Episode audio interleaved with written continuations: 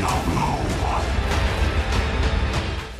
Îți aduce aminte? Diablo, tipul cu coarne, cu pielea roșie și de iese foc pe gură, bossul boșilor din propriul său joc, Diablo 1, 2, 3, poate și 4 pe viitor, tipul care a vrut să distrugă lumea de mai multe ori și conform legendei născut din al șaptelea cap al dragonului Tatamet, Lordul Terorii și a hoardelor de ligioane se întoarce noua sa ediție mobilă Diablo Immortal, tocmai ce a fost lansat pe 1 iunie pentru toate dispozitivele mobile cu iOS sau Android și care a provocat o mare fericire printre fanii înrăiți ai seriei care de 21 de ani după mult prea iubita partea a doua aștepta o nouă venire mai demnă a sa într-un tărâm digital. Ce pot zice, vrem cu toții să fim niște eroi. Oricum va fi o lansare și pentru PC tot zilele acestea, iar cei de la Blizzard promit un crossplay între device-uri. Diablo Immortal este o ediție specială a poveștii care se situează ca timeline între partea a doua și a treia a jocului și ne aruncă în tărâmurile magice unde împreună cu alți jucători vom putea participa la questurile legendare ale acestei noi lumi de tip multiplayer plină de acțiune și de role-playing. Vei avea 6 tipuri de războinici din care poți să alegi și diferite tipuri de customizare a echipamentului din dotare. Grafica va fi asemănătoare cu cea din Diablo 2, dar și ca mecanici de gameplay nu e departe,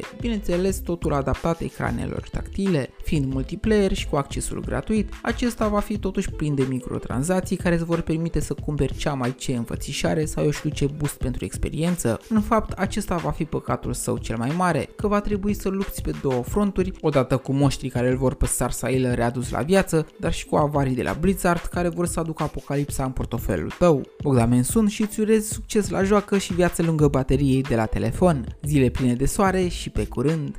If humanity is to survive, they must stand together and face the rising darkness.